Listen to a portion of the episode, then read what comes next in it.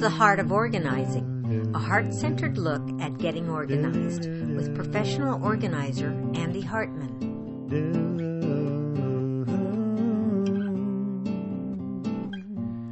Welcome back to the Heart of Organizing. Thanks for listening. I'm Andy Hartman. Sorry for the delay in bringing you this podcast. I had to take some time out and do my taxes. If you're self employed, I'm sure you understand.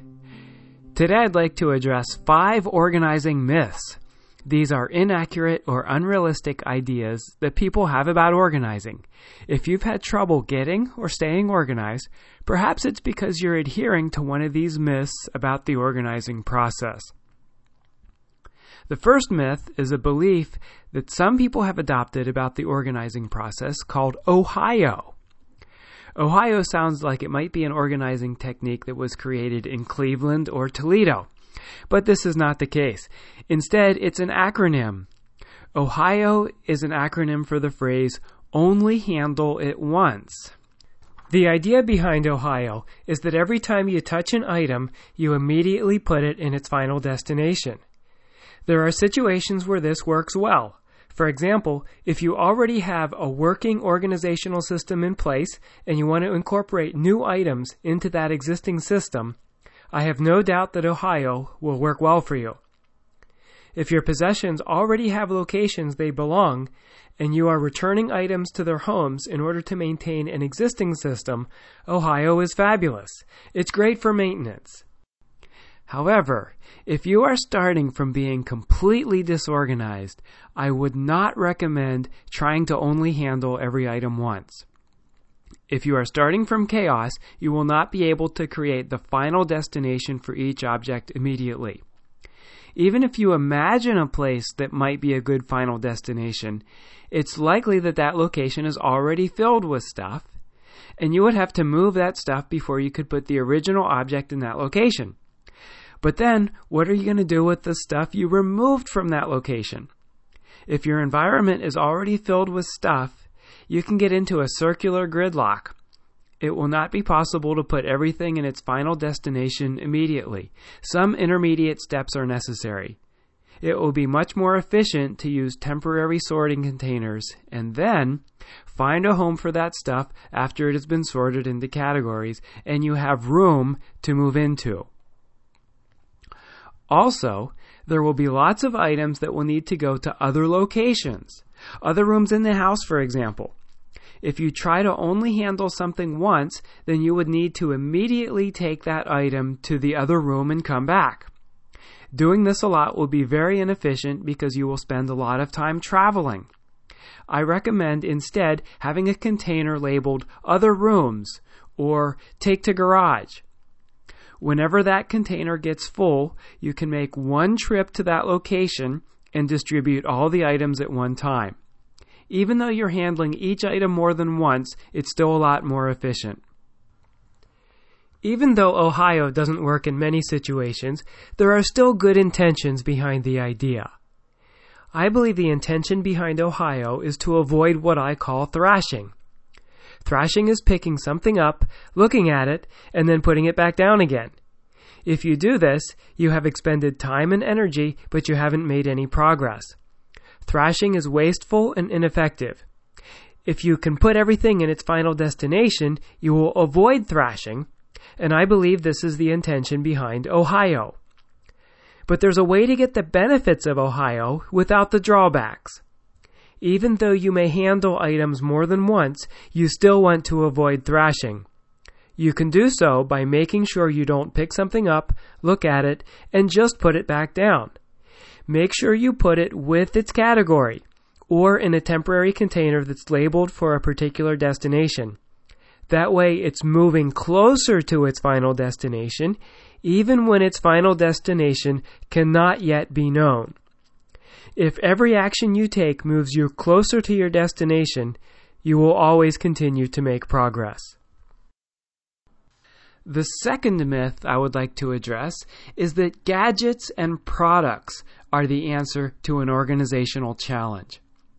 Many times, when people decide to get organized, the first thing they do is go out and buy drawer dividers, shoe racks, plastic storage bins, shelving units, over the door hooks, and desk organizers. I strongly recommend against doing this, especially as the first step, for three reasons. First, the majority of people are disorganized primarily because they have too much stuff. If you are one of those people, then to go out and buy more stuff is actually moving in the wrong direction. It's taking you further from where you want to go. Second, you may already have these items. As I was organizing Natasha in San Francisco, I found in various locations all over the house the equivalent of an entire closet full of drawer dividers and plastic baskets, most of them unused. She would go out and buy these items, but they would get mixed in with lots of other stuff and she would forget about them. Then later she would go out and buy more until she had accumulated more than she could ever use. I've found that if you have a lot of stuff, practically everything you need will show up as you're going through it. So as you get organized, you may find that you don't really need to buy anything after all. Third, until you do sorting and simplifying, there's no way you could know which products will work. If you buy products at the beginning of the organizing process, it's likely that you won't spend your money very effectively. If you've listened to my podcast before, you know that I recommend following the three S's of organizing simplify, sort, and store. You cannot know which products will be most effective until after sorting and simplifying until the third step, store. There are times when products can be useful and effective. However, there's no way you can know which products will be most effective until late in the organizing process. So please, please, please, please do not go out and purchase a bunch of organizing gadgets and products as step one of your organizing process. The third myth I would like to address is that organizing is synonymous with decluttering. Although decluttering can be an important part of the organizing process, decluttering and organizing are not the same thing. They are different processes with different goals. I have met people whose environment was very cluttered, however, they were still organized, meaning they were able to find and access everything they needed to do what they wanted to do. I've also met people who were uncluttered but disorganized. Their surfaces were all clean and their environment had a zen simplicity that was beautiful to look at. However, they couldn't find anything, and beneath the surface, inside their drawers, random objects were thrown together with no rhyme nor reason. Decluttering is either getting rid of unnecessary objects, what I call simplifying, or clearing surfaces and tidying up. Either of these may be a part of organizing, but organizing is much more than decluttering. Organizing is the process by which, through introspection, you become really clear about what is important and what you most want to accomplish at this stage in your life. Then you arrange your possessions to make it easy to accomplish those things. You want to be able to spend time on what really matters and not be distracted by stuff that doesn't really matter. You want to be able to find and access items when you need them. So, organizing is a larger process than decluttering, and an important part of that process is internal. See earlier podcasts for more information about that. The fourth myth is that once you get organized, you're done. In reality, after you are organized, if you continue with the same behavior you had when you were disorganized, you are likely to recreate that same disorganization. Staying organized requires a change in habits, a change from the habits that created the disorganization in the first place. I will talk more about this in the next podcast, but for now, just know that after you become organized, you're not finished. You must still maintain that organization. The fifth myth is that the ability to organize is genetic, that you were born with it, and either you have it or you don't.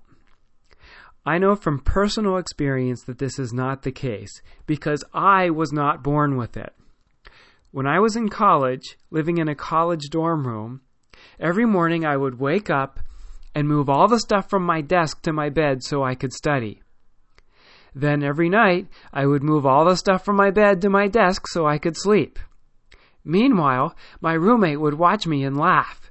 He was very neat and organized. He had bad eyesight, and so he had to have each of his belongings in place because otherwise he couldn't find them. He had become organized out of necessity. So, organization is a skill that is learned and can be developed. Organizational ability relates more to habits, choices, and lifestyle than genetics.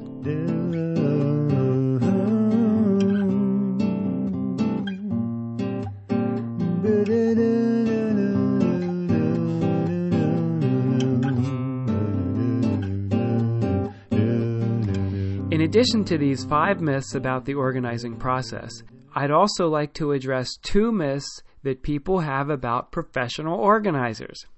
This comes from a really personal place because sometimes people make assumptions about me because of my profession, and I would like to respond to the ones that are incorrect. I've heard people say, I want to see your home. It must be immaculate. Well, I can assure you that this is not the case. In fact, right now, there's a stack of papers and other clutter on my desk. If I have an important project like taxes, I tend to be very focused on that project and neglect maintaining my organizational system. This is a deliberate choice because at that time, the taxes are more important than staying organized in other parts of my life. So I am situationally disorganized, and it really works for me to be that way.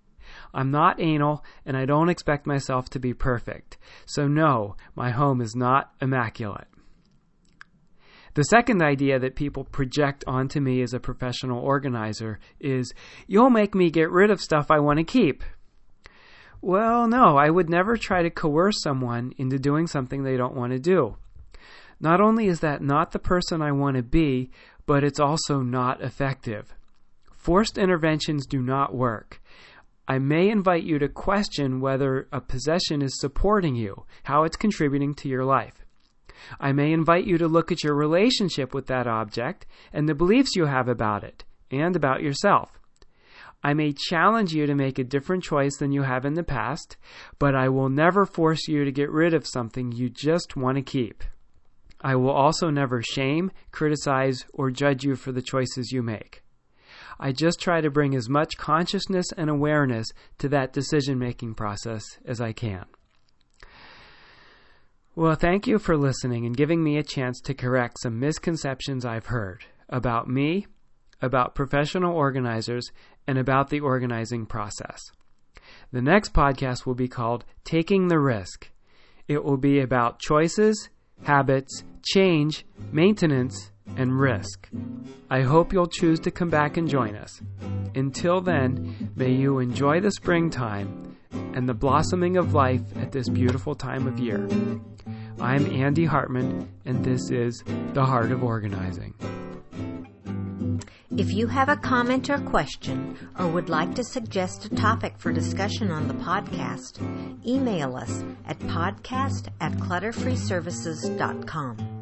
Andy is available for workshops and presentations about organizing. For more information, send an email to info at clutterfreeservices.com. Names of clients may have been changed to protect client confidentiality. Theme music composed and performed by Tabor Shadburn. For more information about Tabor's work and music, go to churchofsoul.org. Thank you for joining us for the Heart of Organizing. Until next time, may your possessions support you in living a life of meaning and value. Now, some of y'all out there listening to Andy's podcast are suffering just like I am. You know what I'm talking about. You got too much stuff.